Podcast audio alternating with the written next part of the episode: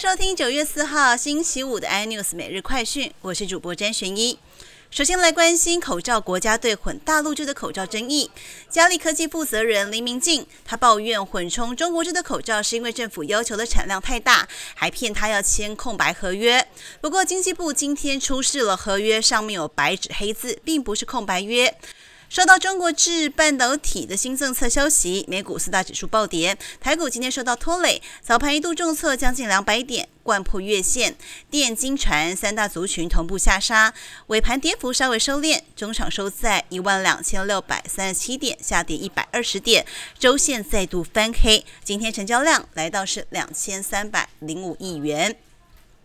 再来关注是南海局势紧绷。日本产经新闻今天引述台湾的国防部日前送交立法院有一份是不公开的中国军力年度报告，当中指出了中国的南海舰队今年初穿越第二岛链，首度接近包含美国夏威夷在内的区域，并且在附近演习。而由于夏威夷是美军印度太平洋军司令部的所在地，所以现在中国级的展示呢，代表他们有能力可以突破美日等国。组成的第二岛链，直指夏威夷的战略据点。Google 台湾昨天证实，第三座的资料中心要落脚在云林。根据外传，预定地在云林科技工业区竹围子区，大约是二十公顷。有代数计算了，当中的土地增值税就要缴上亿元，并且在办理土地转移前就要缴交。也就是说，Google 还没有进驻，现库已经先进账有上亿元的税收。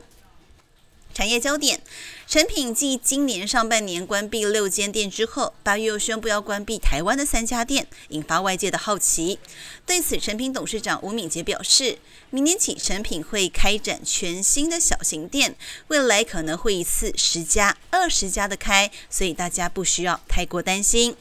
更多的新闻内容，请锁定有线电视八十八台 MOD 五零四 iNews 追踪晚报，或上 YouTube 来搜寻三立 iNews。